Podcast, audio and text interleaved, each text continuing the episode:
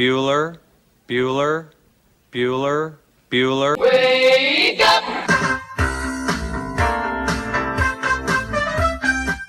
Good morning! Terry Wilson, he's going to throw. Conrad! Touchdown, Kentucky! Touchdown, Kentucky! Victory, Kentucky! Like, give your fans what they want, you dinguses. She probably smokes marijuana. Bad girl. Rubbish! There's buggers over here. Back outside. This is the point where he always hits it. Oh! Aaron Harrison beyond belief. We did it. We beat those British. We beat the British. Suck it, Cornwallis. 10 kids. You're basically pregnant for 20 years. Pregnant or breastfeeding.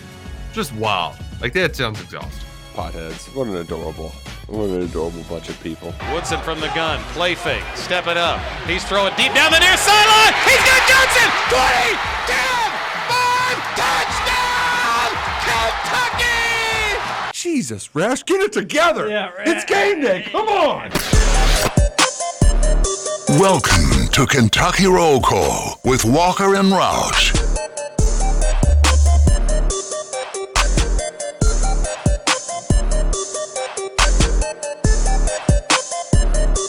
Hello, everybody. Happy Wednesday to you, November 23rd, 2022.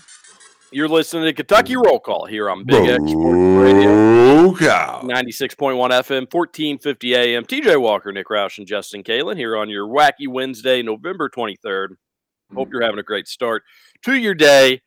Just a day away before Turkey Day, which everybody's very excited about. I know I am. And if you're traveling or getting on the road or about ready to travel, be careful, be safe, and allow yourself some extra time. Nick Roush, how are you this morning? I'm doing well. I'm very excited for the upcoming Thanksgiving festivities.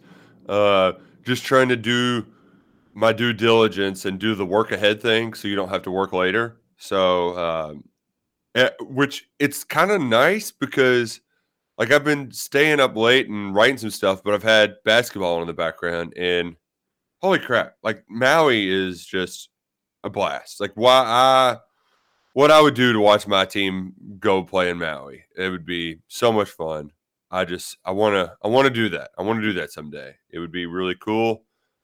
It's probably you want to go watch UK play in Maui? Yes, I know that it sounds like very privileged that I'm asking a lot because like you'd be going to Hawaii to watch your team play basketball, but man, that looks just that game between Creighton and Arkansas, it was electric. In that tiny little gym, you got split crowds. That looks like so much fun. I want the Wildcats to be a part of that. I want to be there. I want to have fun. But that's out. Cal can't do that. He can do 3 games in 6 days, but he can't do 3 games in 3 days. So, you know, it's pretty expensive, Maui. Yeah, so I've heard. But like, it's kind of like I haven't been to Vegas yet because I just assumed one of my friends would do a bachelor party there, and that would get me there. That's kind of how I am with Hawaii. Like, I'll get there eventually, but let Kentucky basketball bring me over. Like, I will happily use that as an excuse to go to Hawaii. I will not use Kentucky basketball as an excuse to go to London. Okay, if I'm over in London, I just don't have any. Like, I want to do London things. Maui though, a little different. It's a cool tournament. There's a lot of other schools over there, and like it even though it's different, there is some similarities to many other exotic locales that I've been to before. So I would much prefer that over going to watch Kentucky play in London. I think your rationale has a lot of holes in it, but it's your opinion, so you're allowed to feel the way that you want. A lot of people say I don't want to go to Maui and then have to spend 3 days spending 3 hours watching basketball. If I want to go to Maui, I want to go to Maui and do Maui things. Where somebody can make the case in London, it's 1 day of basketball, and then you get the rest of your trip to do London things. That's true. I also like the fact that, I mean, even that primetime game they were playing last night, it was at 2 p.m. Hawaiian time. So you get to still go on the beach in the morning. You get to watch your game, get all fired up. And then afterwards, go do, you know, some nighttime activities. Like there's still a lot of, it's not like a college football game where it's an all day affair, you know? Yeah, I agree with you there. I think Hawaii was 6 hours behind, but maybe I could be wrong about that. But regardless, I've never been a big fan of like, if we're going to a certain spot, I don't want to have to watch sports while we're there or do the sports thing while we're there. Not like, you know, sacrificing anywhere from 2 to up to 4 hours, like that's doable. You can still have a great day doing a million other things, even if you're sacrificing 2 to 4 hours to do something. I also would love to go to Maui the next time Kentucky is there. It won't be with John Calipari as the head coach, but whoever the next person is, they will almost certainly go back to Maui. So UK will be back at some point. I'd like to go as well, Roush, but I will say the first time UK goes back, there's probably another 10,000 UK fans that have a similar mindset to us. I just, when that inevitably happens though, like I just really hope that my team can score more than 13 points and a half. That, yes. That, yeah. I mean, well, we saw that freight train coming down the tracks, right? Like that was... We did. We've been talking about it all year. Been kind of saying that something like this was going to happen. I didn't think they'd go 0-3 to start the year, but I knew Maui was going to be a pretty tough trip for them. It was tough. Especially, I mean, even if they were good, you know, even if they had a good team, playing Arkansas in game one was probably going to be a loss, and then Texas Tech in game two most likely was going to be a loss, even if it was kind of your run-of-the-mill U of L team, let alone the worst one. And probably program history. I bet whenever UK does go back out there, Roush, UK fans will probably end up having to buy like ticket packages for another team, just with like the fingers crossed they get to see one game against UK, you know, just because it's going to be so hard to be able to, you only get such a small allotment of tickets. True. I do wonder too, I mean, if because Kentucky still has done plenty of trip stuff. It just has excluded this tournament. Like it's Bahamas here or something like that. So I wonder if some of that enthusiasm might be slightly tempered, but I doubt it. You're probably right. Man, I remember first Maui. Was that the finals that they lost to UConn or the semis? That was Cal's first and only Maui. That was in the finals, and then they ended up losing to that same UConn team in the Final Four. Only loss they didn't avenge that year. Yeah, they crush Washington in a fun game out in Maui, and then I usually pride myself on pretty great memory, but I forget who they played in game numero uno out there. Gosh. They played Portland in Portland. Right, that was like a tune-up. And they ended up making a nice little trip of it. It was a nice bone thrown to Terrence Jones. Got to kind of play close to home. It was Oklahoma in game one. Oklahoma in game one. Thank you. Okay. Yeah. Future SEC opponent. But we've talked about it on the show before. It's kind of a head scratcher from Calipari. I think it just comes down. I mean, it's 100%. He doesn't like it, so he doesn't do it. And he said his reasoning and rationale before. He doesn't like how long the flight is. He doesn't like multiple games in multiple days. He is at least consistent about that with conference tournament season. Well, yeah, and with the fun like PK80, which in other tournaments, you're right. So it's not just the flight, but he has said in the past, you mix all that stuff together. He's usually got a young team early in the season, and he says he doesn't think it's beneficial for his team. It's not beneficial for his program. At the end of the day, I think Calipari doesn't like the long flight. I don't think Calipari likes the 3 games in 3 days, and they are reasonings. I think they're kind of bogus reasonings, but no, he's very anti-Maui. He always will be. If I were him, I don't know why, like, you know, I know they plan these fields in advance, but I don't know why he wouldn't have been like, my career's kind of winding down. Why not one more year, Maui? Like, no team has ever had their season completely lost because they played poorly in 3 games in November. A good reminder for Kentucky fans that are all freaking out right now is that, like, just because you're having a little rough November doesn't mean it's going to be the end of the world. And the same would apply to Calipari with a Maui trip. But I'm surprised just one final time, didn't want to get the family out there, play a couple games.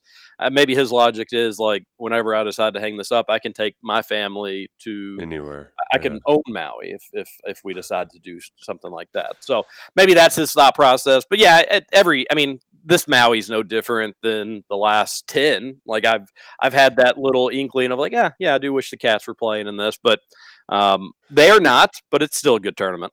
That Arkansas Creighton game last night was it was just so electric. It got me really fired up for it. Scoots, were you able to watch any of that game?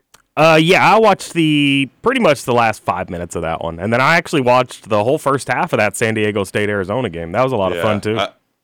I might have had a few shekels on Arizona, and so I was ready to go to bed. And San Diego State made that run. It's like, come on, what are we doing here? They ended up taking care of business pretty easily, but it just that kind of late game back and forth, that frenetic energy, man. That's why college basketball is great. What's not great, and what you did miss though, Scoots, we had a full on ref show there for a while, and it's just like how do we get to this point every year in, I don't know, half of the great tightly contested games, the refs just lose control and like just start blowing their whistle to try to like get a hold on the game. Like their solution to a problem is just like, let me call more fouls.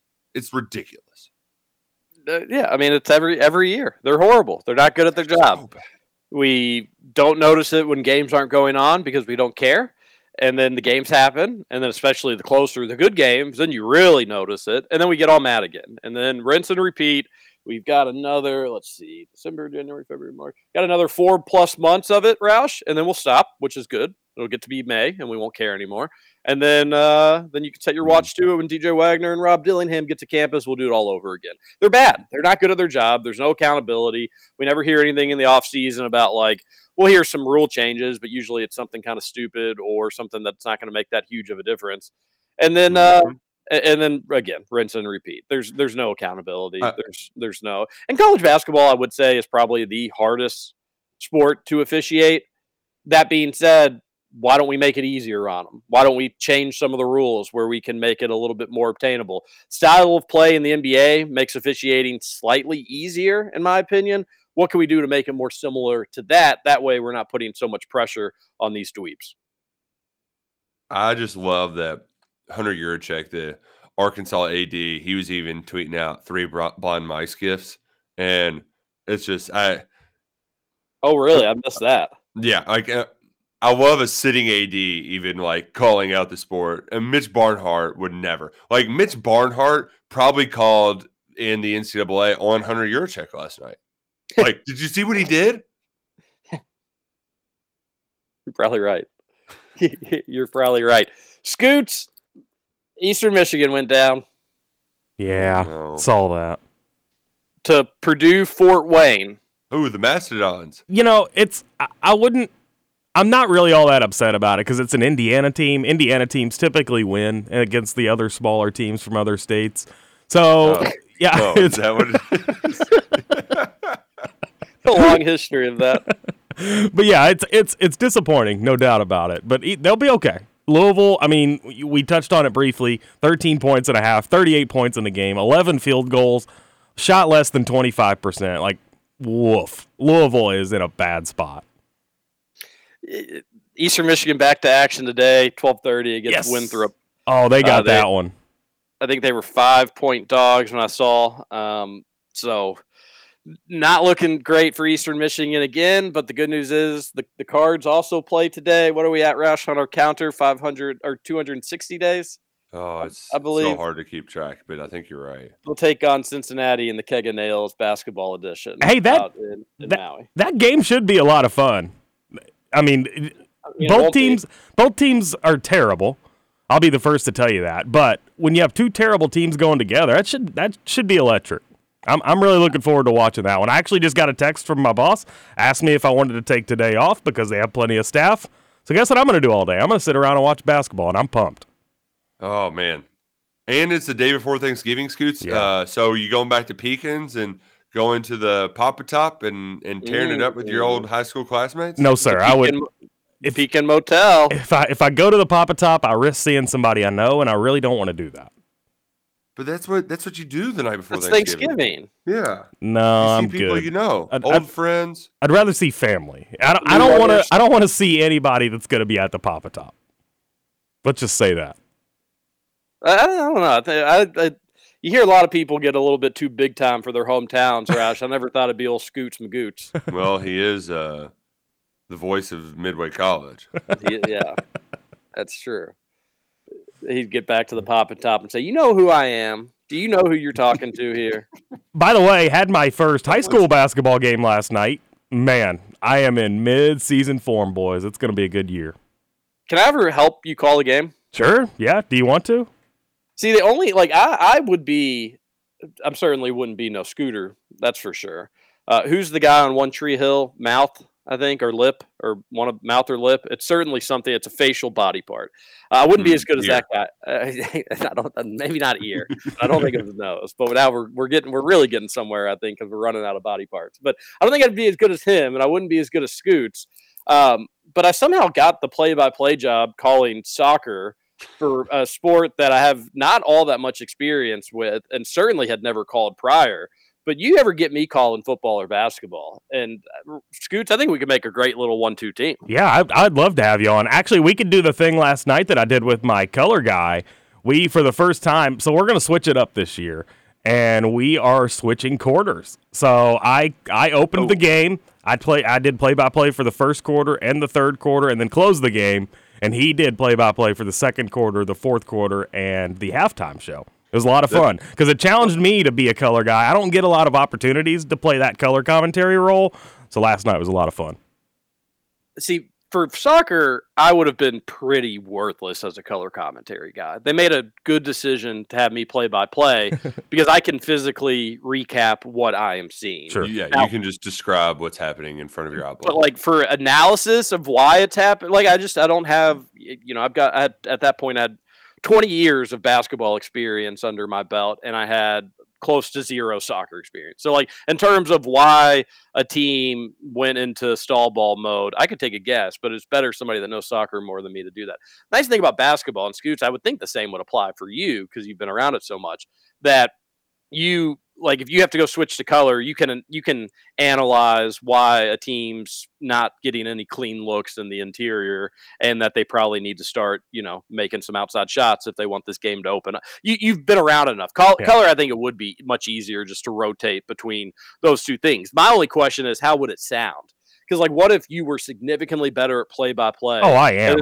And then the second quarter rolls around, and your listeners are like, "Well, now who's this jabroni doing the play-by-play? We don't even know what's going on out there." See, that's the thing is this guy. So it's for a Cordon station, but I've worked with him for 5 years, so we really have a good relationship with one another. We know when to joke and when to prod. I'll be the first to tell you, I am way better on play-by-play, but. For me to step aside and let him get those opportunities to try to better himself at play-by-play, I just feel like is the right move. And it'll help me as well. It'll make me more well-rounded because, like I said, the challenge of being color, and, yeah, I know basketball, TJ, of course, but when it was halftime last night and he's asking me the questions, like what we need to see in the second half as in terms of vice versa and the other way around, It was fun to be able to have to come up with answers like, what do we need to see in the second half? So yeah. I think ultimately it'll make us both better broadcasters, which that was the goal. No. That's kind of like what the Reds do on baseball. With, yep, that's where I got the idea. Baseball games. Well, and you kind of have to for baseball because it's such a long season. But man, it sounds like fun, Scoots. Glad you're enjoying it. Fun, Scoots. It would be fun, TJ, to do the regular rotation of broadcasting local games. It just is such a commitment. Like, say, you know, and that's why, like, most people who we know that got into coaching, a la Plumlee Bro, like, Plumlee Bro is probably going to do this for a couple of years. Then he's going to have a kid or two, and then he's just going to have to stop because he's just not going to have time. That feels like a difficult task for people of a certain age. Oh, a difficult ask. If I had kids, I'll be the first to tell you there is no way I could broadcast as much as I do. I mean, you all should see my broadcasting schedule for this winter. You think I don't have time now? Just give me the next 3-4 months. I'm definitely not going to have any time. Oh gosh! Come on! Just keep it to yourself whenever that time rolls around. Only kidding. I'd speak kind of along those same lines. Watched a random movie last night from 2011. Have you all seen Win-Win? No. No, I have watched Win-Win-Win, the Michael Scott story. Is that well, weirdly enough, this does have Amy Ryan in it. Oh, nice. better known as Holly Flax, but is that W-H-E-N or W-I-N? Like winning games, win-win. Got it. Yeah. It was a movie about wrestling. Which is kind of weird, but it was more of like a comedy drama sort of deal. It was pretty good. But in the movie, he's the main guy is having some money issues, and they end the movie with like how he's kind of figured out those money issues. And it's like it's a feel good movie, and it's great. But at no point in the movie was it ever even brought up like, hey, instead of being a high school wrestling coach for 6 months of the year, you stop doing that and maybe get a side gig somewhere, or you do a side job somewhere because you're not getting paid to do this. Right. And at no point is that ever brought up as an issue to solve his time and money problems. As an option. No, not even once. And it's not like the movie like centers around like a big payoff that he's going to get like a college job or anything like that. No, it's just for fun. And he's having money issues, the families, figuring, I don't know, what are we going to do? At no point is it like, well, if I stop doing this, here's an extra 6 hours a day. But it was a good movie. That being said, I still recommend. Well, it can be heartfelt if he's cold and heartless and leaves the job for money. That's a good point. You gotta watch it on your own. It's only like an hour and 40 minutes too. It was fun. It was just, I don't know. I did a top 50 movies of the last 10 years. And that was like number 47 or 46 or top 10 or top 50 comedies in the last 10 years. And that was like number 46 or 47, probably appropriately rated. Like it wasn't definitely one of the funniest movies I've ever seen by any stretch of the imagination, but it was just it was like kind of like a Ted Lasso, like movie-ish, just feel good. So if you're looking for something to watch this holiday season, how about that? It is a game day. The Cats do play today. I love it used to be like an early afternoon start, like noon, sometimes even 11, 1, somewhere in that ballpark.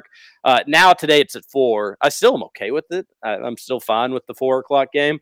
But it's a different time, so make note of that if you were unaware. But the Cats will play at 4, trying to get that Gonzaga taste out of their mouth. That's amazing.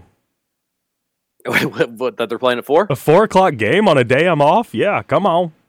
You going to have a couple brewskis, broski? A couple more than a six-pack, yes. Oh. Scooch, getting all torn up for the Cats. Love it. Absolutely love it. Well, yeah, I would always love going to this game when it was early afternoon. I'm not going today. 4 o'clock also isn't really the perks of like beating traffic or anything like that. But no, they'll get back to action. Roush, are you excited? Are you as excited as Scooch? North Florida. Yeah, I'm... Sure. Yeah. Isn't very Cal fun. Big, like good friends with Coach Driscoll? Is that why they're playing this game? Now that you say that, it does seem to ring an old bell that like when they scheduled this game, there was some conversation about them being like friends or having some sort of history, but now I have since forgotten. But definitely something. There's something out there with that. I am excited for this game. I'm with everybody else in the sense that like, You're not gonna learn anything when you got to beat somebody good at some point. Yeah, of course. I'm right there with everybody, counting down the days till their next semi-meaningful game, which is probably Michigan in London. I don't think most people would probably consider the Bellarmine game anything special. I'm still excited for that one as well. As I've said multiple times, I'm always pretty excited for UK basketball. But another opportunity. Let's see how these guys respond from a pretty disappointing road trip out to Spokane. Let's see who steps up. Can Antonio Reeves and CJ Frederick just get things going? And again, I know they're probably going to, or at least one of them will do it, and we'll say, oh, it was good to see them get something going, but you still have to do it against a decent opponent. And all that will be true. Like, Roush, I'm already doing the analysis we would do tomorrow if we were on the air for Turkey Day, but we won't be. But I just want to, like, even though it won't mean much in the grand scheme of things, I want to see some good basketball. So I want to see some people get back on page, get back on the right track, and outside shots be hit more than anything. I want to see UK's defense take some pride almost every possession and just be like, hey, we've been pretty ugly on this side of the ball. Let's start locking down, even if it is against North Florida, even if we are up 20 points, even if it is the second half. I want to see a little bit more pride on defense. So even these crappy games, even though we won't have any big, grand takeaways, those little things I think can help. It can help the team. It can make the team better, and they could potentially be more prepared when those big games do come around. So just keeping taking care of business and improving, and certainly looking a hell of a lot better than they did on Sunday night. That would be nice. I'm going to have the rare. I think this is going to be a Leach and Goose game for me. Just the way that the work schedule kind of lines up. I'm going to be listening to it while on the road. Which you don't get often. So that is one thing that, I'll have to like rewatch it. Did the lineups do well? Were they communicating? Because you can't do that without visualizing it. And they're probably going to beat the snot out of this team. Kentucky's 3-0 against the spread at home in these games. They have done what they're supposed to do in these settings. I don't know what their legs are going to be like doing 3 games in 6 days, especially when one of those games was in Spokane, Washington. So, yeah, I'm not – I feel like we're going to get a lot of Uganda, Adu, like Cal will go deep into the bench. I'll let a bunch of guys play. So I worry that there's not going to be a lot of – even in a big win – how much you can take away just from like the short spurts where everybody's playing together. Like is Oscar going to play 20 plus minutes today, or is it going to be back on the same old stuff? It's a really good point, and something that I didn't even bring up in my little rant that I went on. And that's something that I'm curious what the Thornton's text line is interested about. And boy, do I have a deal for you at Thornton's, by the way, especially if you're a new rewards member, but more on that a little bit later. Don't go anywhere. Would UK fans rather them have people look good, just get your blowout win, you win by 40, people move on? Or would you rather see the starters like out there significant time and, hey, let's lock in this rotation and get these guys more familiar playing with each other? Part of the issue with this team is no lineup really looks all that flush together. No lineup looks like they have a lot of experience together, partially because the roster was so kind of upside down in October, early November, maybe even late September, going back that far. That's not a bad point at all, Roush. Is maybe this could be a good opportunity for Calipari to say, yeah, normally this would be everybody's going to get some minutes, and maybe after 30 minutes we'll get to that. The final 10 minutes of the game, we'll start having some fun. But I really need you guys that are going to get the bulk of these minutes to start to learn how to play together, where you all are going to be on the floor, especially where you guys are going to be on the floor defensively and some of your tendencies defensively. That's a really good point. And now I think I'm on that. Like, I think I'd rather see that now that you brought that up. And I think the way you go about it is you kind of chop it up into 4-minute games, and use certain segments as like, okay, here's your time to shine. Let's beat them by 10 in this. Like having like very set, precise goals like that. That's a very good way to get a lot out of your team in a little bit of time. And so like, John Calipari, obviously Hall of Famer. But I think that's a decent idea and a good way to create the chemistry they need, because I think just a part of it is they just don't know where anybody is on the floor. Mm-hmm. That's a great point. And part of the reason is they couldn't do that in some of those earlier games because they couldn't do it. Oscar was out, Damian was out, Sevier may have been out. So they just physically couldn't do those things. Yes, like being able to get people minutes, there's some benefit to that because you could see maybe who meshes well together. But against North Florida, everybody should look pretty good with one another. Like, you could probably sneak me into the lineup as the 3 and let me be with Wallace, Wheeler, Collins, and Oscar. And that 5 is probably going to still have a positive plus minus. Point being, like, anything can look solid against a team that you're 24-point favorites on. It may be better to still look good and still win, but, some of your bench warmers that this could be a fun game for them to get 10 to 15 minutes. They're only getting, 2 to 7 instead, because you keep those other people in. That's a really interesting point, and maybe we'll talk more about it as the show goes on.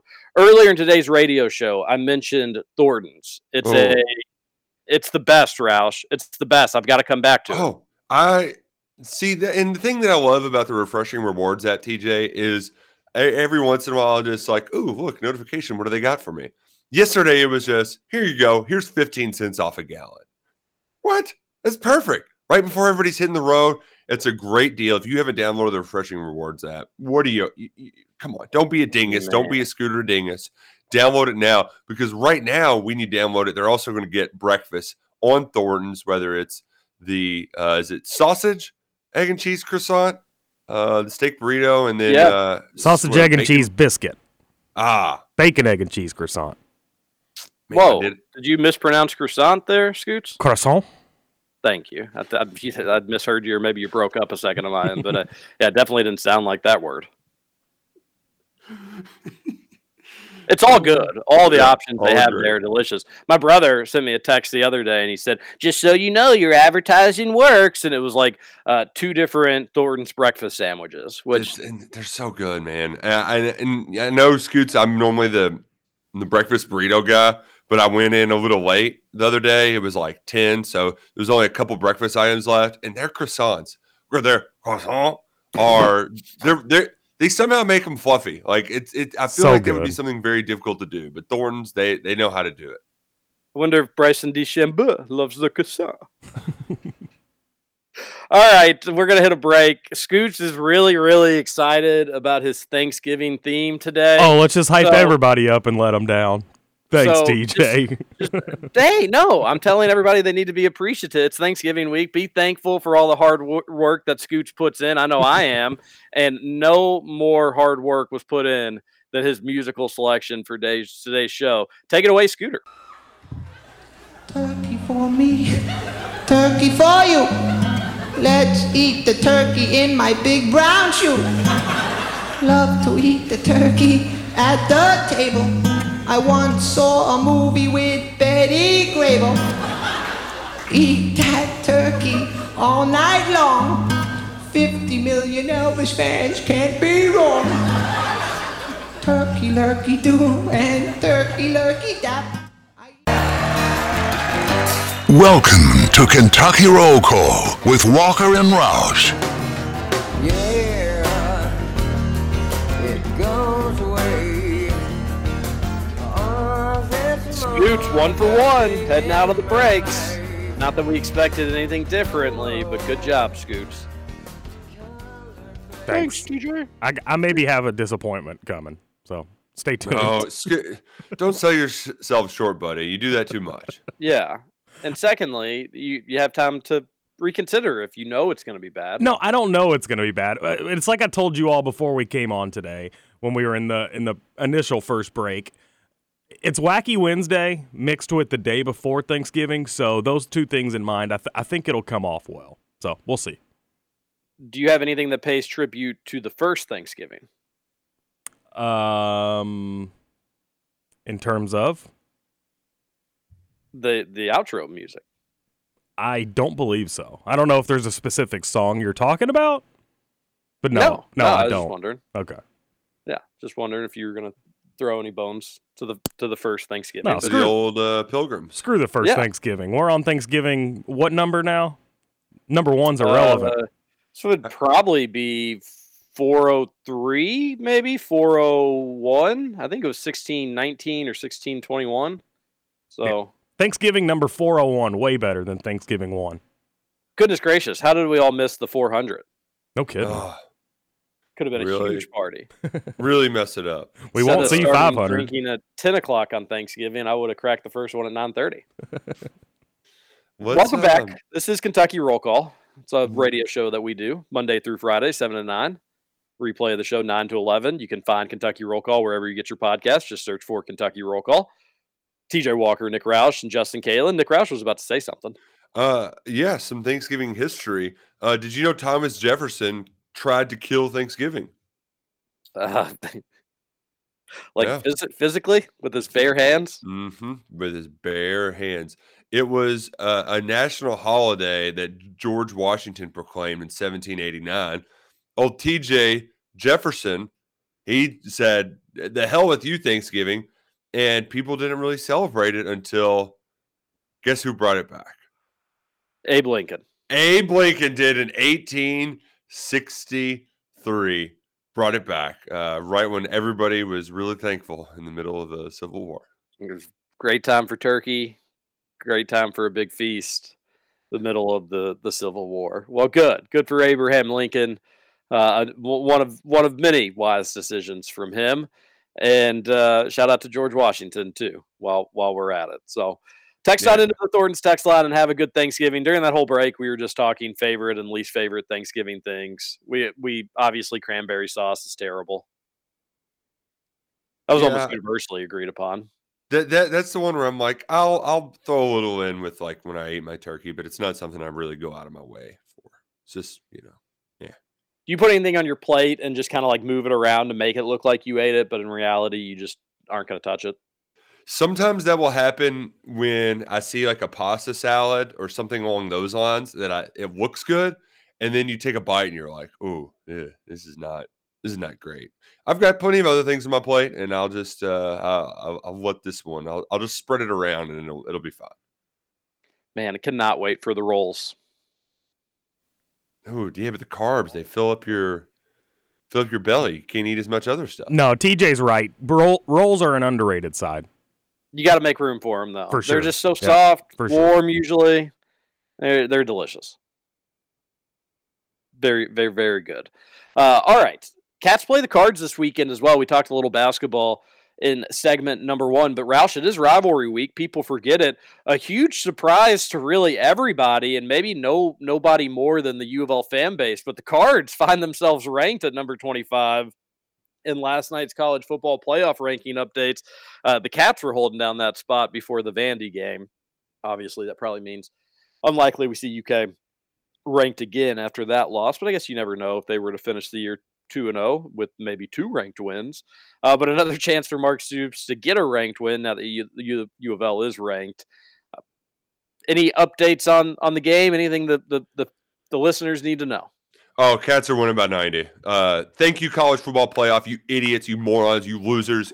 They suck so much. They are doing this so they can backdoor Clemson's garbage-ass football team into the playoff. It infuriates me. It absolutely infuriates me. But that's what they're doing. They want to make Clemson look better because the ACC sucks.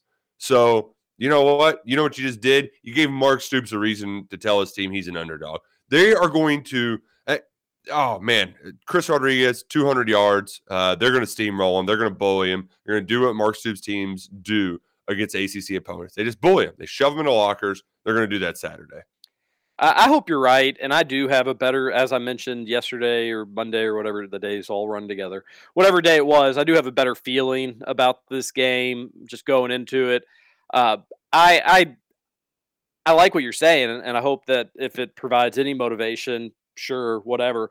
I'm certainly not bothered by U of L being ranked. I do think they have some sort of quota they have to meet with ACC teams, because goodness gracious, the fact that 4 ACC teams are ranked, it shouldn't be more than one. I mean, why aren't we ranking Troy, right? Like, if you're going to rank ACC teams, that's the kind of football they play in that garbage conference. That's a really bad conference, and that's not rivalrying. It's just not a very good conference, and I've watched, sadly, too many games, and it's not great. And honestly, I think it's probably like the closest the middle of the pack the SEC has been. I think the middle of the pack the SEC hasn't been head and shoulders better like it normally is, maybe just head, not so much shoulders this year. But yeah, it's a joke. But that being said, if Kentucky doesn't lose to frickin' Vanderbilt at home, they're still ranked. Not that like there's not that only one of these teams could be ranked between the two of them, but like Kentucky, you just don't blow that, and you're ranked too, and you may have your first ranked matchup between these two teams since the game moved to the end of the season. But instead, it's kind of your normal where only one team is ranked. But I'm with you, Roush. I feel good about it. It does seem like there's kind of this like kumbaya, let's come together, one final game where we know everybody's going to be playing, or at least most people are going to be playing. And things have been kind of tough this season, but a good quick way to snap your fingers and turn that frown upside down is a good old thrashing of your rival Louisville. So I think that's the plan. I think that's the mindset in the football facility, especially hearing you say it. And that's fine by me, because that is an easy way to make people kind of have a better feeling about what has been an underwhelming season. I like too that, you know, they've got the highlight tapes ready, you know, to get them all fired up for this game. I just Mark Stoops has done a really good job, even when there's a huge talent discrepancy, of getting his team up for the games. And we mentioned this earlier in the week, but, you know, no matter what, they're going to come out ready to play. And I really think, like, that's when we that was the biggest problems this year when they've lost to inferior opponents. It's just because they came out flat. When I asked the guys yesterday, it was Wright and Weaver, like, y'all did great against Anthony Richardson. You didn't play well against Mike Wright. Like, what the hell is the difference? And the difference is they just didn't get up for that Vandy game, and they took their skills and talents for granted. They know Malik Cunningham. They've played against him before. They want to beat the hell out of him. He's likely going to be back. And I love the picture Adam Luckett found of him from the Clemson game. Have you seen the cast that he's going to be wearing on his hand when he plays against Kentucky? I have not. It's I will send it to you. It's a disaster. I mean, I hope that it's the disaster that it appears to be, because, like, I just don't know how he's going to hold on the football. Maybe he doesn't now, but I don't know why that would be the case. But either way, it's going to be it could be a long day for the Cardinal Birds. Real long day for those Cardinal Birds. Well, I hope you're right. That would be great, but I don't know. Why are you so sure he's playing? Where did that come from? Because the update yesterday said it yesterday. He said day to day. Yeah, I think we have a much better chance of having him back this week. We'll see this when he kind of gets, and the week goes by. He'll go out today and do some things with us. I mean, he's practicing. It could be gamesmanship. Could be, but also it is like they kind of need him to win, right? Like I don't know. I honestly have not came up. I was talking with my U of L friends about it. Like, I honestly don't know if I would rather face Malik Cunningham or Brock Domann. And I don't think my U of L friends were like, I don't know who I'd rather play. Multiple of them were like, I don't know if I'd rather have Malik out there. It may give you a little bit more boom where you could feel like, you know, theoretically any possession could turn into something good. But he will undoubtedly also just gift wrap UK probably a couple turnovers or a couple really dumb bonehead mistakes, or, you know, taking a sack where he didn't need to take a sack or something along those lines. They were conflicted about it too. I think that they would default to, like, all right, let's just roll the dice with Cunningham and hope that this year's different than all the other ones. But I as a UK fan, I don't know who I'd rather go against. Like, I know against Cunningham, that UK defense is going to be hungry to really get a hit on him. I would worry if they face Brock that they could potentially be like, well, we got this one in the bag, and they could take their foot off the gas a little bit and something weird ends up happening. So as a UK fan, I'm conflicted on who I'd rather see. And I don't think it's a guarantee that Cunningham goes. So I was with you, and then I got to talking to Luckett. He's very persuasive because Brock Domann has a 20% or 20% of his passes are either intercepted or broken up. Scott Satterfield gets very conservative when Brock Domann, if it's third and long, they're just not going to throw it with Brock Domann in the game. So they ask him to do a lot less than they ask Malik to do, who is also their leading rusher. And as a Kentucky fan, I find it a much more difficult time seeing Brock Domann make some explosive plays with his legs than Malik Cunningham. Now, he's done it before. That one touchdown he had against Virginia kind of almost changed the season. Fourth and inches, and he keeps it and goes 55 yards for a touchdown, and they kind of got their winning streak rolling. So, like, he is a quality backup, but I mean that's what he is. He's just a quality backup. I think you would much, if you're Louisville, you have a much better chance to win if Malik's playing with or without the hand thing. But you know, you also got to consider that, like, if you saw that cast on, that's got to be And another thing worth mentioning, whether he plays or doesn't play, he will get hurt in the game. Yeah. And that's not like being mean or rivalrying or anything like that. It's because I've watched a lot of almost every U of L game when they're on TV, because it's 2022 and U of L still plays some games that aren't on TV. It's absolutely wild. That being said, he gets hurt every game, and it's been that way his entire career, Roush. I also just want to see Malik Cunningham take one more L in this series, because I don't think any other quarterback has, like, he would probably be the first, would it be four-time loser or just three? It would be three times, because he got off the hook on the COVID year. But I don't know if any other quarterback has started for this long and still lost. Like Jordan Wright, and he's in his, now granted, no, he was in that first Lamar game, so he didn't play. He was redshirting. But, like, some of these guys have been at UK for a very long time, and they've just only played against Malik Cunningham. It is crazy. You don't really get that in college football ever. Because usually if they're good enough, they go, right? Yeah. Well, we've talked a lot about U of L. What's UK looking like, at least from an offensive standpoint? Is we got to see a running Levis on Saturday? Yeah, we are. I still just roll my eyes every time they talk about how hurt he is and how he's finally feeling good. It's like, if he was good enough to play quarterback in the SEC, he was good enough to run away from 280-pound linemen. But he is feeling healthier. So yes, yeah, we're gonna get some of that. They're acting like they're not going to change the reinvent the wheel, but Louisville is very susceptible in the middle of its defense. That's where you can take advantage of it. Climb up in the pocket and create some big plays. This game, as it always does, I think it comes down to the trenches, and I think the reason Kentucky's won by a billion the last several years is because it has just had a sizable advantage, literally, figuratively, mentally. It's just had a huge advantage on both sides of the ball in the trenches. I do think, I think UK's defensive line, after the effort they put up against Georgia, they should be ready to feast against U of L. If they play with that same energy, that same effort, they'll have that advantage. And I think it's a decent advantage. The only issue is with UK is they just haven't really gotten significant push against anybody this season. They've played neutral, and they haven't gotten beaten, which has been a good thing. But, I would like them to have the pocket collapse in, and that hasn't happened as much as tackles for loss instead of just no gains. Exactly. But still advantage Kentucky on that side of the ball. Now, for the first time in a long time, the other side of the ball, UK's offensive line against U of L's defensive line, I'd still go ever so slight advantage to UK's offensive line, and especially I think they've been playing better a little bit lately.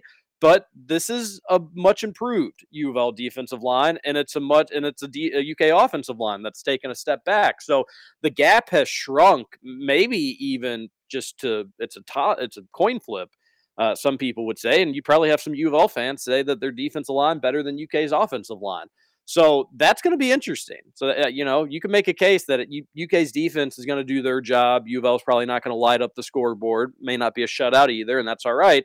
But can UK's offense really put the pressure on the Cards, put up some points, and win in the trenches offensively? Then you're probably getting to a comfortable UK win if that's the case. And what it comes down to is they do a lot of the stuff that Missouri, Mississippi State did. It is less like Georgia, where Kentucky had a lot of success against Georgia because Georgia just tried to beat you mano a mano in the trenches. There wasn't a whole lot of twists and stunts and stuff like that. The twists and stunts are what's confused the Cats. So now we're at the point where you have to – I'm sorry, I got distracted because I saw a quote from the sheriff. I never thought I'd look up Kenny Payne's buyout. Like that, whoa. Wonder what it is. Old sheriff. Oh, gosh, what a loser. But,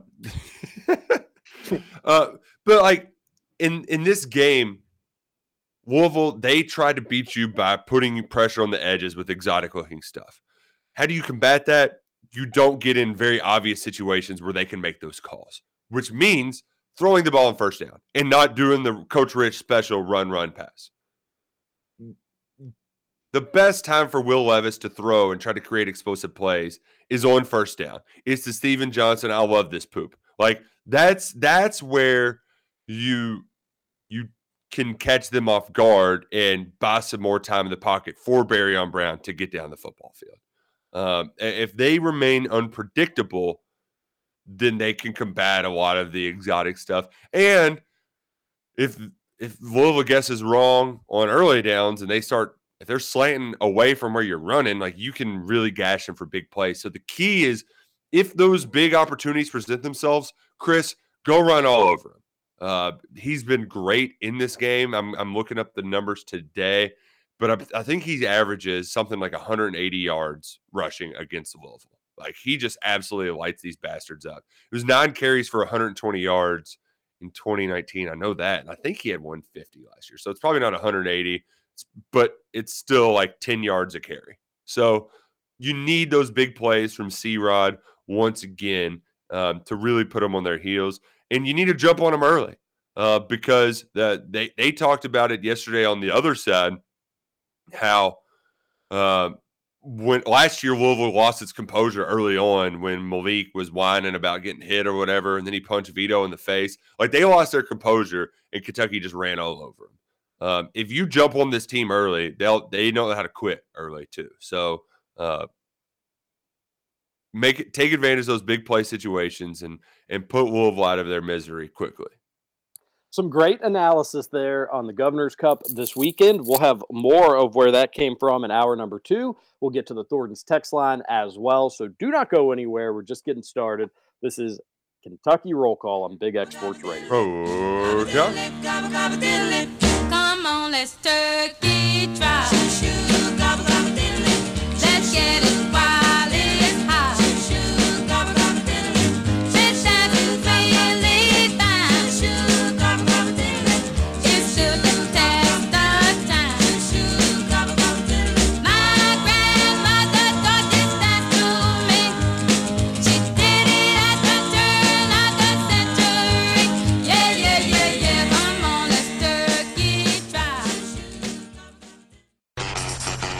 Over? You say over? I ain't heard no family. Welcome back for hour 2 of Kentucky Roll Call. Nothing is over until we decide it is. With Walker and Roush. We're just getting started, bro.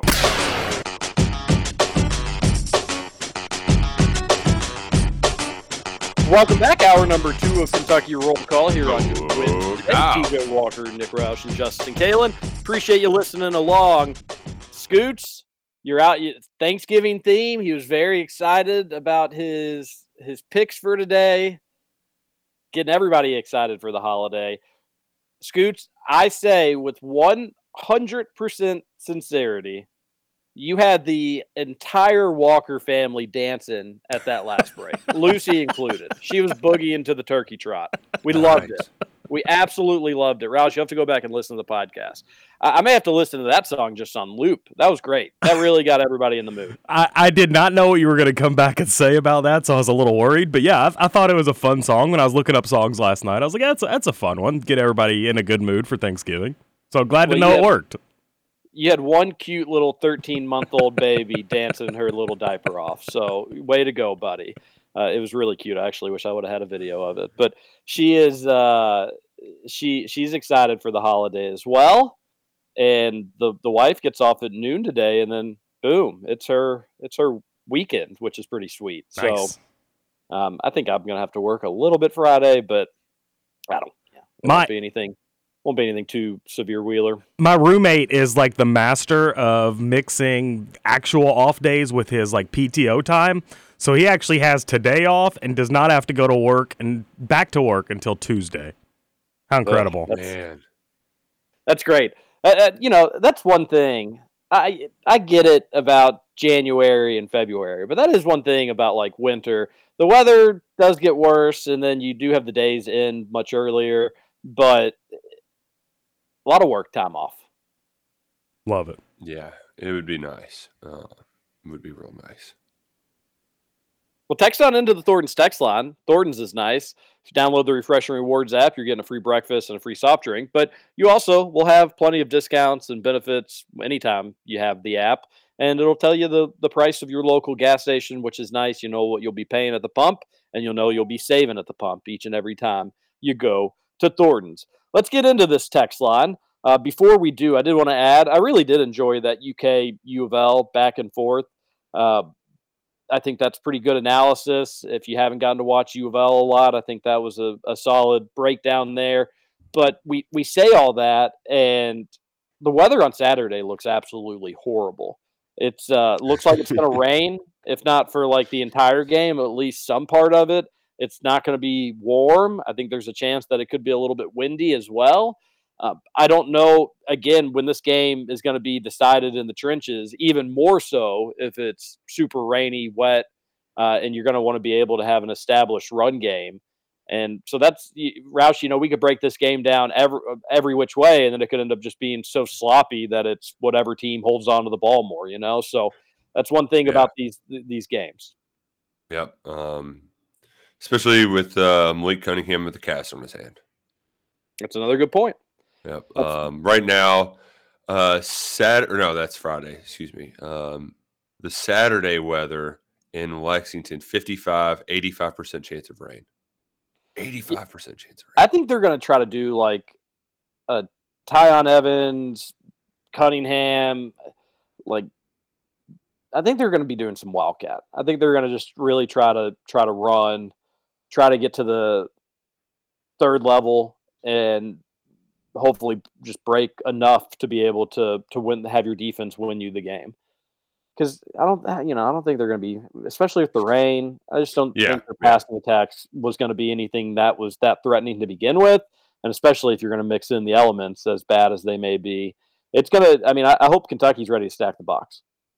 Yeah, no, and they never do, so probably won't be ready. Well, they probably. I mean, I don't think they'll really need to. They've given up some more rushing yards than I would like as of late, but Georgia's offensive line too. They were really freaking good. They were very good. Yeah, and, you know, a three-headed monster running back as well is tough to go against. Yeah, it really is. But fresh like that, yeah, tough. But, you know, I would dare, especially if it's going to be raining, I dare U of L to throw. I don't care who's playing quarterback. Just make one of them try to beat your guys one-on-one. Maybe they're successful one time. They come down with a jump ball here or there. But I think U of L is going to try to have not quite a Lynn Bowden-like approach back in 2019, but I think it'll be we're running 40 times, and we're going to be running the ball a ton. Oh, man. So hope Stoops and the troops are ready for that. Yep. We got Germany and Japan just kicking off about 12 minutes ago for the 8 o'clock World Cup game. I'm sure social media isn't filled with bad jokes with these two teams going at it. But no way. No chance. But I actually do think this is an intriguing game. Japan, probably. I don't know how soccer circles view Japan, but they're better than I think just the average soccer fan thinks when it comes to international competition. They're a good group. So, and their women's team is always one of the best. So I think this game could be more interesting than folks think. They're going to need some luck. This is Scoot's Germany team. That's right. Oh. Would you rather have the United States win the World Cup or Germany, Scoots? Probably the United States, just because it seems like such a far-fetched idea, and I've seen Germany win it in my lifetime. So, yeah, probably USA. But I wouldn't mind either. Don't say probably. Yeah, like come on, Scoots. That would be. You imagine the parties that the United States won the World Cup. Yeah, that's true. Yeah, like, good point. On. And it never it'll be like the only time they ever win it. So enjoy it. I enjoyed listening to Scott Van Pelt and Sanford Steve talk about U.S. soccer fans and how they're the worst. This is like, let's be honest, guys, we're kind of the Vandy of the world. So that's not true. Not true. And you know, I think that every World Cup, there's so much the soccer purists are some of the most annoying fans in the world. I'm not saying that's what SVP is. I don't think he would be a soccer purist. No. Well, and that's the thing. He was calling them losers for like, oh my God, we drew. It's already over. We're done. Like the kind of fatal, the coach is right, we're, you know, that sort of like panic mode that they already settled into because we drew with Wales. Oh, gotcha. I see what you're saying. Yeah, my bad. I've viewed UK as I've viewed USA as kind of UK football, to be honest, where it's like, why haven't we been better? I get that maybe we're not the best of the best, but why hasn't it been better? And then, hey, you know, things are kind of looking solid. Yeah. Actually, to almost a T, like we really like this young USA team, but then over the course of the last 6 months, we've been like, wait a minute, this isn't what we thought it was going to be. Right. And then kind of this UK football season has been, wait a minute, we haven't thought this is what we thought it was going to be. But yeah, that's interesting. The thing too, can you how many wins past the group stage can you remember in your life of the U.S.? Like, there's only a handful, right? Like, it feels like every one of those is almost like a bowl win. Like, I think I can only think of one win after the group stage, and I think that was back in 2014, because in 2010, I think they lost in the first round to Ghana. 2006, I don't think they made it. Right. 2002, I think they did win a game, but I wasn't watching. Little 11-year-old TJ was not into the World Cup then. So my first World Cup memory is 06. Yeah, so it's it'd be nice to get some of those to load up. Really would be. They play again in the United States on Friday in a game against England. While we're keeping these analogies going, probably a Kentucky-Tennessee-like rivalry here. England is one of the favorites to win the World Cup.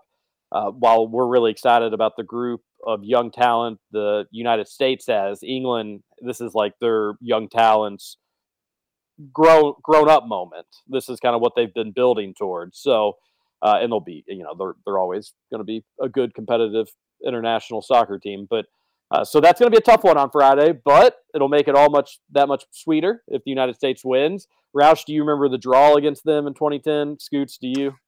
Yeah, because the goalie, like, he hit his hands and then rolled right past him. I remember seeing all the English tabloids of him just like sad because did that get the U.S. out of the group and England was stuck in it? No, England got out too, if I'm not mistaken. I could be wrong about that, but I think they both advanced. Okay. But the United States had to have some heroics to do it, so that point mattered in a big way. Yeah, I don't remember that one. Would be great if we got a win out just to see them cry, and we could say football's coming home. Football's coming home is a great song, though.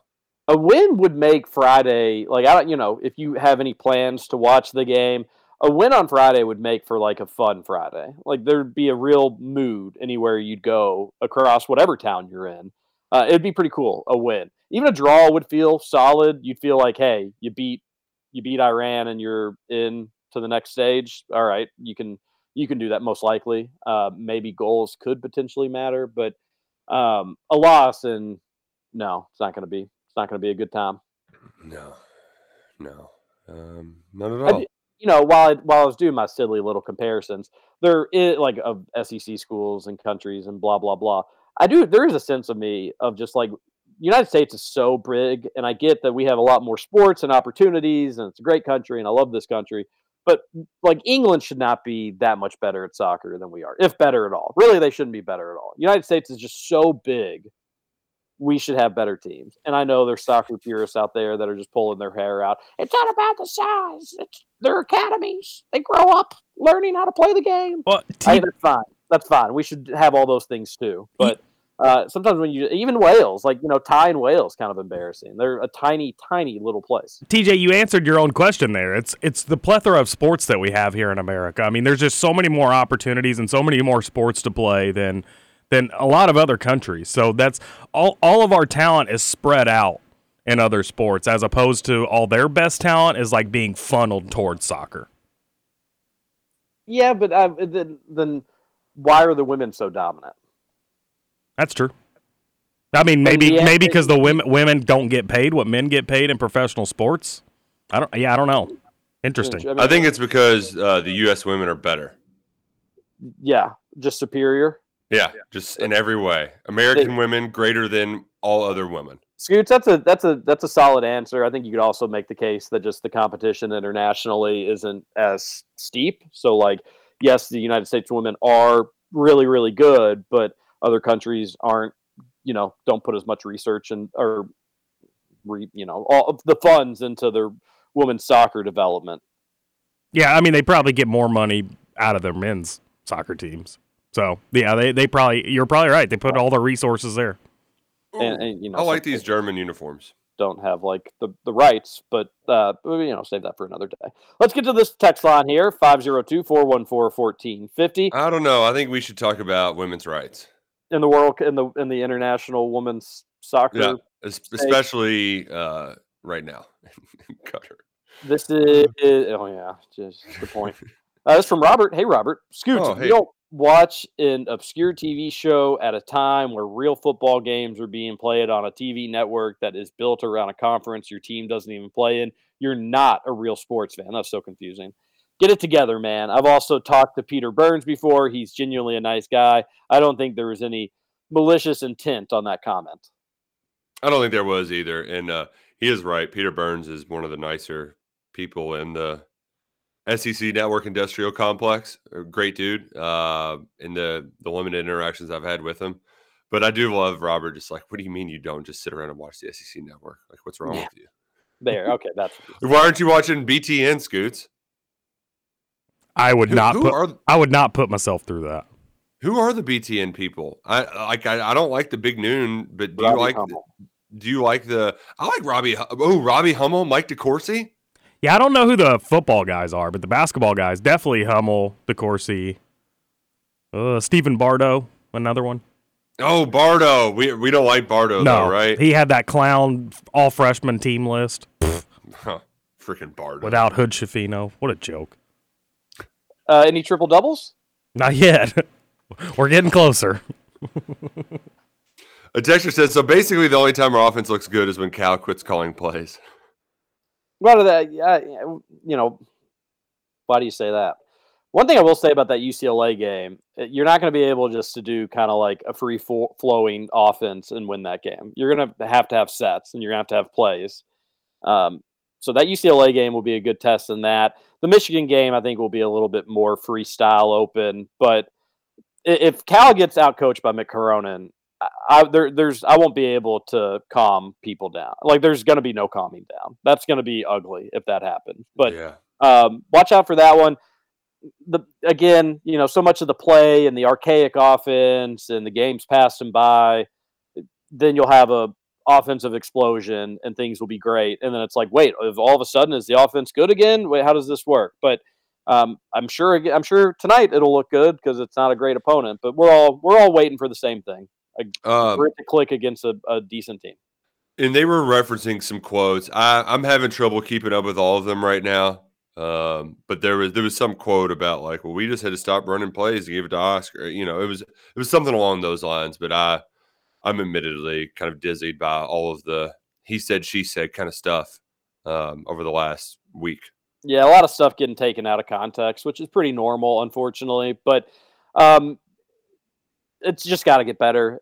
The season is still incredibly young. The overreaction is very predictably too much. Looking at your SoundCloud podcast picture the other day reminded me, do you have plans to come back together in the studio someday? We normally do. My daughter was sick all last week, and it was something that I could have theoretically passed to Roush's relatively newborn, so we weren't going to take any chances with that. And then with the holiday this week, it's just kind of been bad timing. But, normally we try to be in there more times than not. It doesn't always work out that way, but we do like being together, believe it or not. Yeah. But like an extra almost hour of sleep is also nice. Yeah. Because, man, Duke really doesn't want to leave the house in the morning. Sick brag, bro. Yeah. I mean, Scoots, you also wouldn't have to get up at 5:45 to get to the radio station. So. And, Scoots, did you wake up at 3 to give your roommate a bottle? Maybe should. Man, it would be really funny though, right? Like he's just drunk, or drunk, not passed out. You got to get up and get him another bottle so you can.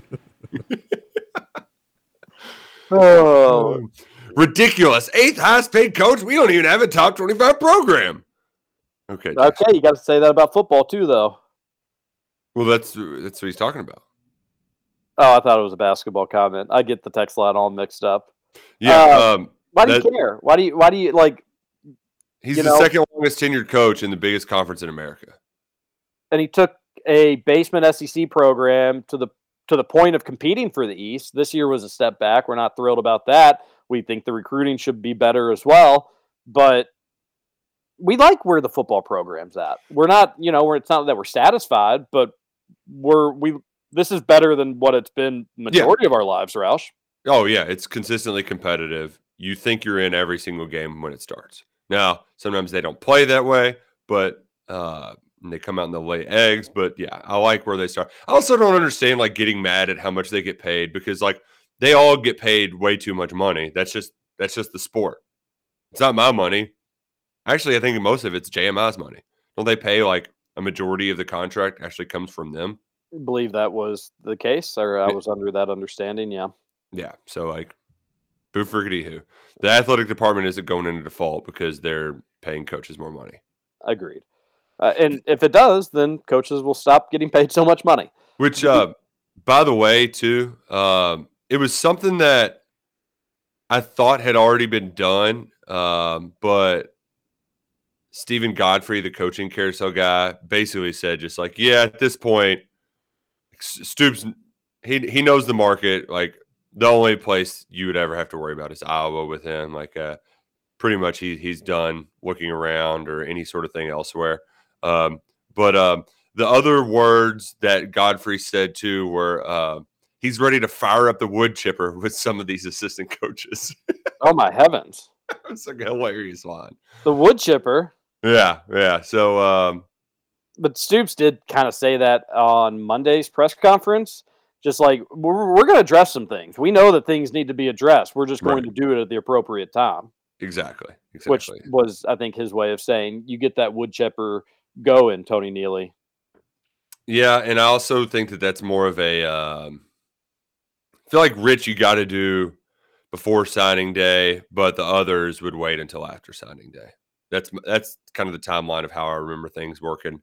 But yeah, so they had more on Split Zone too, if you want to listen to more of that. But that was just the kind of secondhand stuff that I heard from that show.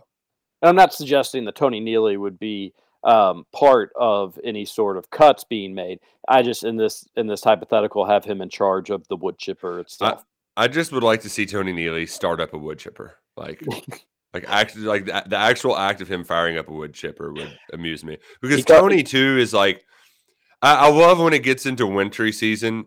Tony Neely is, I don't know what his exact title is, but he's basically the head of the PR department, for lack of a better term. And Tony is the nicest man. He's an old soul. And I love his winter wardrobe because it just has all of the scarves and sweaters and just so many different styles, and he even has a they call it his Indiana Jones hat. I mean, he really goes all out. Yesterday he had a nice sweater on, made me feel like the holidays are here.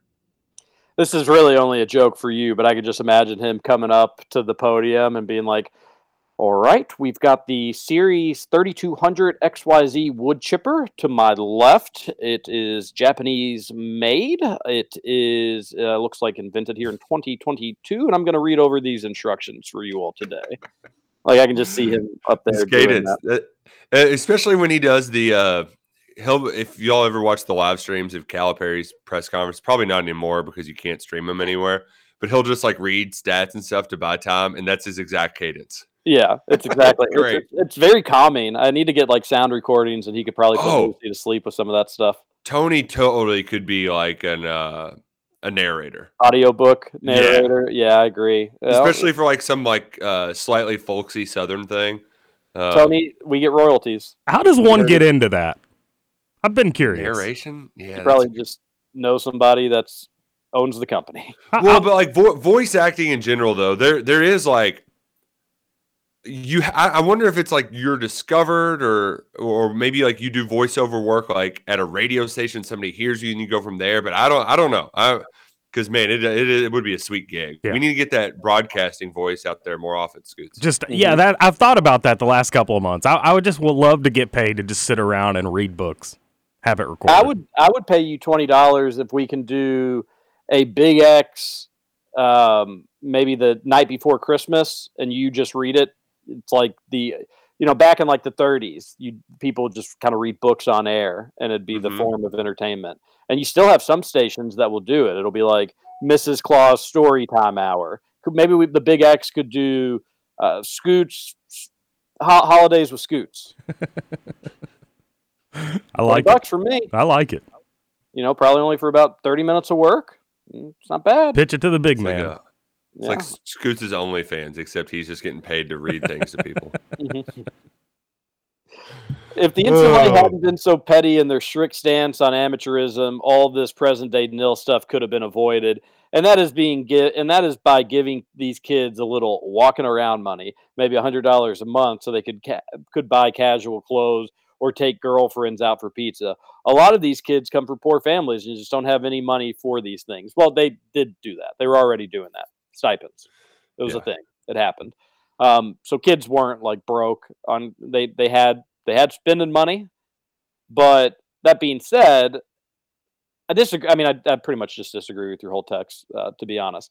What I would add is the NCAA should have been more proactive in all this, but that's not to say that there still wouldn't have been issues, even if it could have been more structured. It could have been more organized. It would have been better had they been more proactive. So I will agree with you there, but it's not that it wouldn't have had its speed bump. You give anybody an inch and they'll take a mile. The unintended consequences would be there. But yes, the fact that like everybody could see this coming except the people in charge, like, come on. Texter says, TJ, will you be drizzling some delicious gravy on your turkey this Thanksgiving? Absolutely not. Gravy is gross. And no, will not be. What do we got next? We got a PK coming up. Well, so we got next. Just the goalie just tackled him. Yeah, I was getting ready to ask, since when can goalies tackle players? Good grief. Yeah. Shouldn't have been standing there. People are overreacting to the losses. I understand everyone hates to lose. I'm definitely not okay in the way we played in Washington, but we really need to get a grip. There's no coach in the country better than Cal. There's no one we could replace him with. People are overreacting. Take a chill pill and let the season play out. If it wasn't for COVID, we would not be complaining about coach being washed up. Team is ready to make the tournament run, no doubt. Give it time. We're Kentucky basketball, and we must support our players. I think there's more nuance though, Texter. Like people have legitimate gripes with the way the games are being played, but some of the like the sky is falling and it's not going to get better is overreacting. My prediction, and I feel good about it, is we'll look back at some point this season and be like, they weren't great because they hadn't been playing together. It had been weeks since they had been a complete team. You know, Damian Collins, that can impact more than just him. But that being said, it certainly would have a major impact on him. And I think at some point this season, we'll look back and be like, the reason it looked so bad was because they weren't really used to it. And then it eventually clicked and this team is good. And not that it won't have its flaws. And, they can probably... It's a good year of college basketball. I've seen a lot of really good teams, none without their own flaws, just like Kentucky as well. But it's a competitive year of college basketball, and I think Kentucky will be right in the thick of it with a chance to win it all when it's all said and done. But that being said, I should it be better even with those excuses? And I think it should be. Like, you shouldn't lose by 16 to Gonzaga. And you did make a run in that game, and you made it semi-interesting, but you were just playing from behind the entire time, and you look like the worst team. And even if you are kind of figuring things out, it shouldn't be the case for 40 minutes, 20 minutes, 30 minutes, whatever. But the entire game, not the way that it probably should go. So I'm more with this texter, but I agree with Roush. It's not so black and white. I have an announcement. Yes. Go! Germany has scored against Japan to go 1-up. In the 34th or 33rd minute. I'm not sure exactly when they're going to score it, but congrats, Scoots. You did it. I did it. I really wish you had to drop a Scooter saying he just likes to be the best employee possible. Yeah.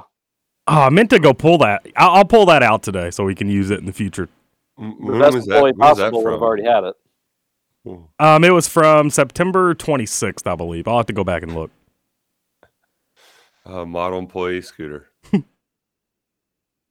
Watson was legitimately mad. That was not a planned bit, and I don't blame Watson for getting that upset either. Imagine a coworker that you're potentially not that close with saying something about your wife on national TV. You don't know people's history or relationship. Don't say those kind of things if you're not 100% sure it'll land. That being said, I agree with that. Don't say those things if you're not 100% sure if it's going to land, and then even then, maybe don't even then. That being said, you're on live TV. You don't need to act like a baby. It's just words. It's just words. Yeah. I can't ever imagine, like, even if it's somebody I did know, like, I can't imagine getting worked up over something like that. But yeah, that's not me. Like, you know, who knows? Maybe they had some, you're kind of letting them win when you get worked up about it. And right. Secondly, it's nothing you couldn't address off the air. Just say like, hey, you know, I really enjoy getting to work with you, but that could have embarrassed my wife. So, I'm not okay with you doing that. If you don't mind making sure you don't do that in the future, like you don't need it. That's why it felt like a bit, because if it wasn't a bit, you know, really, like, it's that worth getting upset about, but to each their own. How about we take our final break? I was going to say the same thing. We're going to do that. We'll come back. We'll finish up this text line. We'll make predictions for the Cats versus North Florida at 4 o'clock today. This is Kentucky Roll Call on Big X Sports Radio. Here we go. Step side to side, reach high and low. Wiggle your shoulders and make a pose. Repeat side to side, high and low. Shake your feathers and point your toes. Now say gobble, gobble, gobble. Gobble, gobble, gobble. And strut, strut, strut. And strut, strut, strut. Do a wobble, wobble, wobble. Wobble, wobble, wobble. And then we got stuck. Welcome back to Kentucky Roll Call. You mean not good like 1 out of 100? I'd say more like 1 out of 1,000,000. So you're telling me there's a chance? With Walker and Roush. Yeah! I read you. Love is a 1 in a million. It goes on and on and on. You keep. Welcome back. One final segment here on Kentucky Roll Call. Another great song on the outro. Okay. The intro kind of sensual for interesting. Just the dichotomy, the Dumb and Dumber, and then into that song. Yeah, I don't know. I don't understand that one. Yeah, we may have to ask the big guy about that one, but. Trevor, that is. Take it out of the rotation. Yeah, I haven't heard from Trevor in a while. Wonder if he's doing okay. Probably. Is the Rutherford show going to have any shows this week? That's a great question. I think Trevor gets back today, so maybe today. We'll see. Okay. I know. Want to do a show today? I know Mike's been sick. Sick of watching U of O basketball? That's right. Probably is exactly what it is. It can't be helping whatever condition, but no, Mike, hope you feel better. Boy, whew, it is so bad. I don't think Kenny Payne survives the year, folks. It's bad. It's really, really bad. That's not really fair to say. I mean, that's fair for me to say whatever I want, Scoots. No, I get that, but I mean, he inherited a terrible roster when he came in. Got nothing out of the portal. You got to give him more than 1 year. You're not just going to kick your hometown kid to the curb just like that. I was amused, though. You can't. I mean, he may only win 2 games. That's true. Again, you know, I don't care. But, like, that's embarrassing to U of L's jersey that you're having Texas Tech and Arkansas just have dunking contests against you. And I get it that things are bad. One, it never had to be this bad. Never had to be this bad. Look at what LSU's doing. They lost every scholarship player, and they're 5-0. Like, he's not a good coach. He is just not a good coach. And the roster construction was one thing. That was terrible. And I was shocked that he whiffed on that. I did think there were going to be some question marks about what his in-game coaching was going to be, player development, that sort of stuff. It is far worse than I would have ever imagined. And the recruiting makes me, honestly, kind of look like an idiot because he's getting nobody. So it's just really kind of been a complete disaster. And then you can only take so many, like, 30-point losses. There was a I forget Alfonso. What's the guy in the studio that's the ESPN analyst? Or Alfonso Ellis? Is that right? Oh yes. Yeah, he kept saying, "Yeah, I just Louisville without a true point guard just had no chance without Texas Tech." And it's like, but that's not like that's the whole season. I mean, no, but that you have to have one like. He was almost excusing it like they had some injury or something. It's like, no, that's just their team. They don't have anybody that can dribble the basketball. Yeah, and to say like the inherit the mess thing, if they would have kept Dre Davis and his recruit brother that was pretty good, like those probably would have been his two best players. But those people left the program. They didn't have to go. And he has to take some responsibility for not putting together a better team. Between the transfer portal and the players that left, it could have been a lot better. I like Kenny. I mean, I don't want him to be winning national championships left and right. Not that I have to worry about that, but I also don't like seeing him completely stink. But I never in a million years, Scooch, thought that even like 1 year would be on the table. But if it's just like a sign that this dude is in over his head, if you're U of L, you would need to rip off that Band-Aid sooner rather than later. Yeah, I don't know. I've never been in favor of firing coaches after 1 year. Like, I'm give them more time. Like, they may not. They may win 2 games this year. Like 2 games, they may go 2-29. Man, I hope they do. Give me 3 wins for Eastern Michigan. So shout out to the guy who had to call the entire Louisville game by himself because the play-by-play guy lost his voice. Ugh, especially that game. Yeah. UL doesn't break 40. How do you just lose your voice? Like, don't you know going into a game, like, it's a little on the rocks, maybe I shouldn't be calling this? He was in Maui. I bet he had probably a wild night and woke up and was like, oh, crap. But did he start the broadcast? That's what I'm confused about. I think he did. Yeah, I think he did. See, that's the weird thing to me. Like, you know your voice is there or it's not.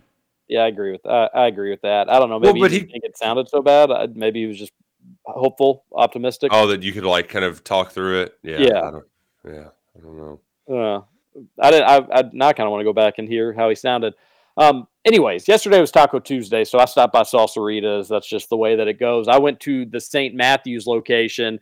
Their covered patio coming a long way. It's going to look really, really nice. Mm-hmm. But their Middletown location, folks, it is I had a buddy that went there and just said it was some of the best service that he had ever had going through kind of those like made-to-order places that everybody was smiling. The portions were incredibly healthy. I felt that way in St. Matthew's, and I always do. But gotta give a shout-out to the Middletown one. It's not one that I get to go to all that often, but I want to give them some love. They've got the drive-through out there, which makes it so easy. You don't have to get out of your car, and it's ready in, I don't know, like 2 minutes, and then boom, you're on your way out of there. St. Matthew's, no drive-through. That's only for the Middletown one, but all the food's great. I went and I checked out. I got extra meat. I was hungry, and so when they said the price, it wasn't a lot because Salsarita still has the best prices, but I knew it was a little bit more than what I normally get. And I was like, oh yeah, I got the double meat. I forgot about that. And then before I could even like finish this train of thought in my brain, she was like, well, you do have 12 points, which is $12. Do you want to take that off? So like basically I was getting Salsarita's for like $2, you know, handed over like $2 in cash. That's the perks of downloading the Salsarita's app. The more you eat there, the more benefits you get. They're always doing some specials, which is always cool as well. And you can do the catering all online on their app, which is super convenient. You don't have to worry about calling into like a loud. It seems like anytime I ever call a restaurant, it just sounds like it's in the middle of a war zone. Is there any quiet rooms that we could put a cell phone in? But not at Salsarita's because you can do it all online on the app. Makes it super easy. We love Salsarita's. You do too. Let's go back to the Thornton's text line.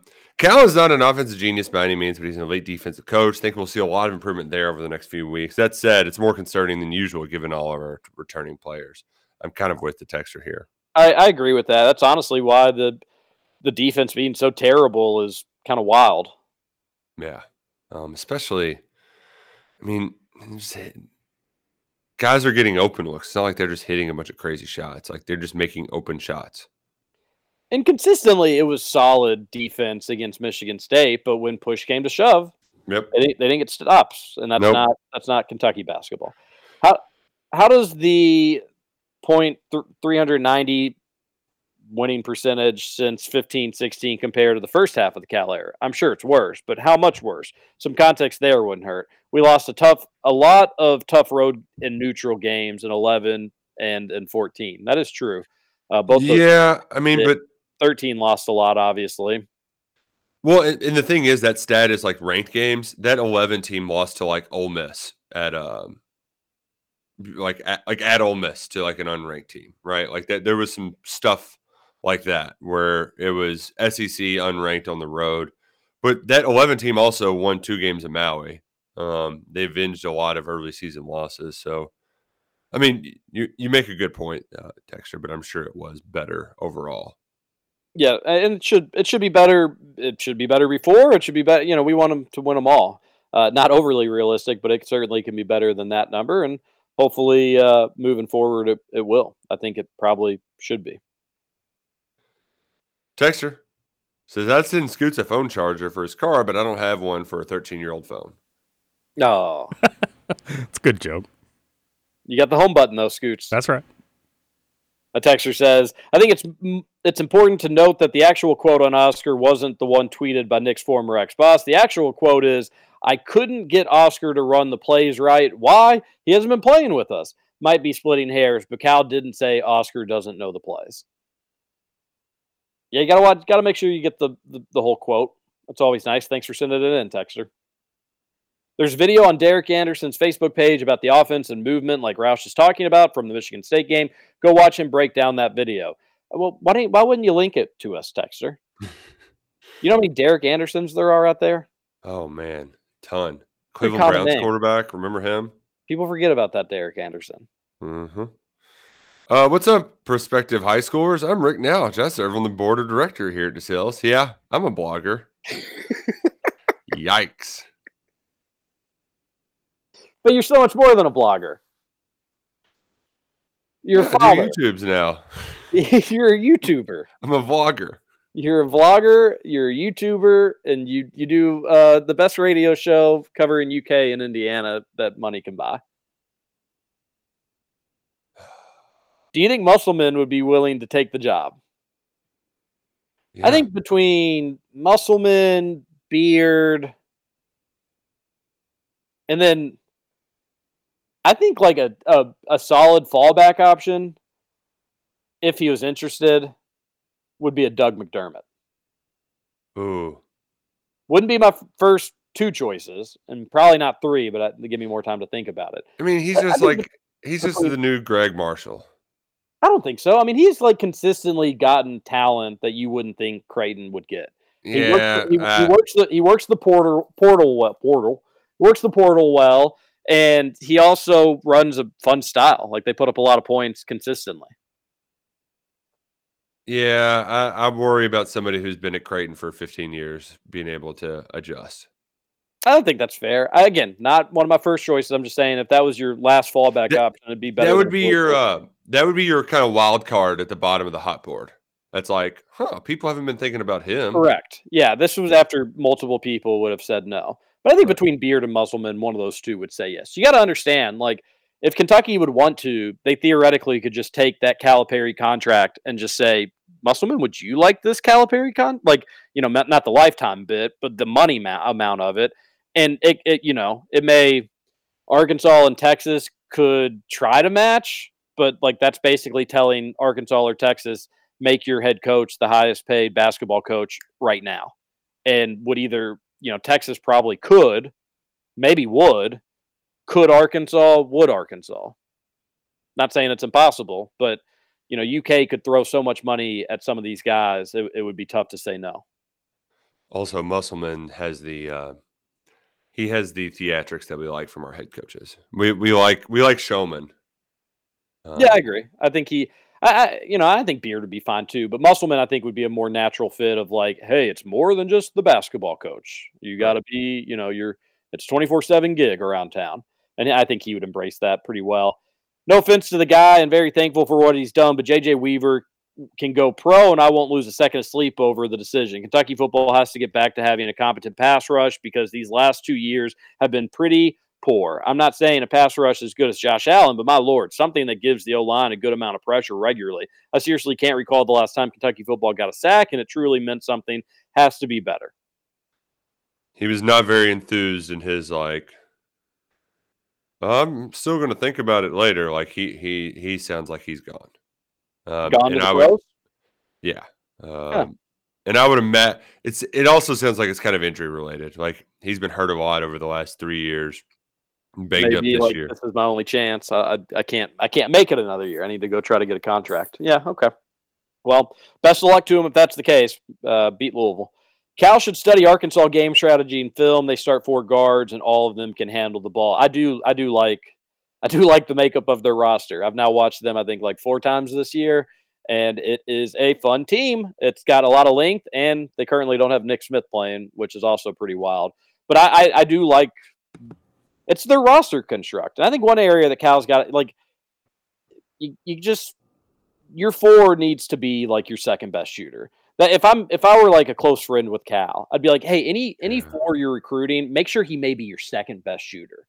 Because then if Cal starts doing that, then, like, boom, you probably would actually have a true roster of 4 players, all that could move. But instead, Cal's fours are always the fourth-best shooter, almost consistently. And that's just an old-school style of constructing a roster. So that's one little piece of advice I'd give him. I like that little piece of advice, TJ.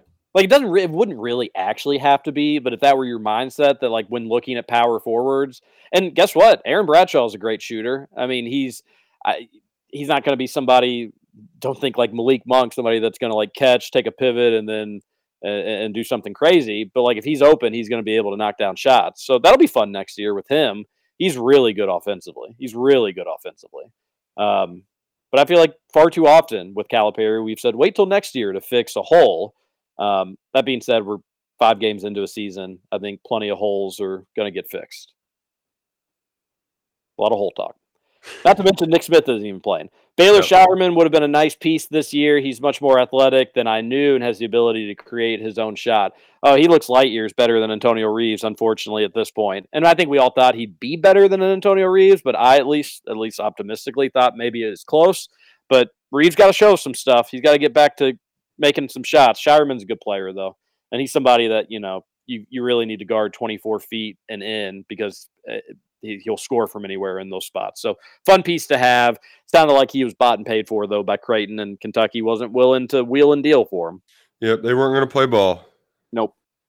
Also, after watching this game, I don't feel great about where UK is right now. These teams just look better, and it's not because of older players in Arkansas's case. Need a long winning streak and wins over good teams to gain some confidence back in this team.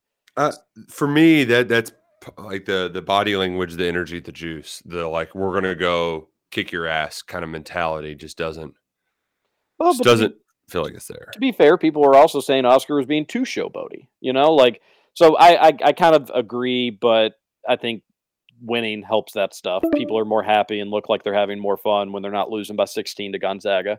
Yep. Serious question for Scooters. Was listening to your podcast just now in the hospital having spinal surgery. What a fan I am. Wow. Oh, my goodness gracious. Thinking about you, buddy. Godspeed, man. Yeah. Interesting way to spend Thanksgiving.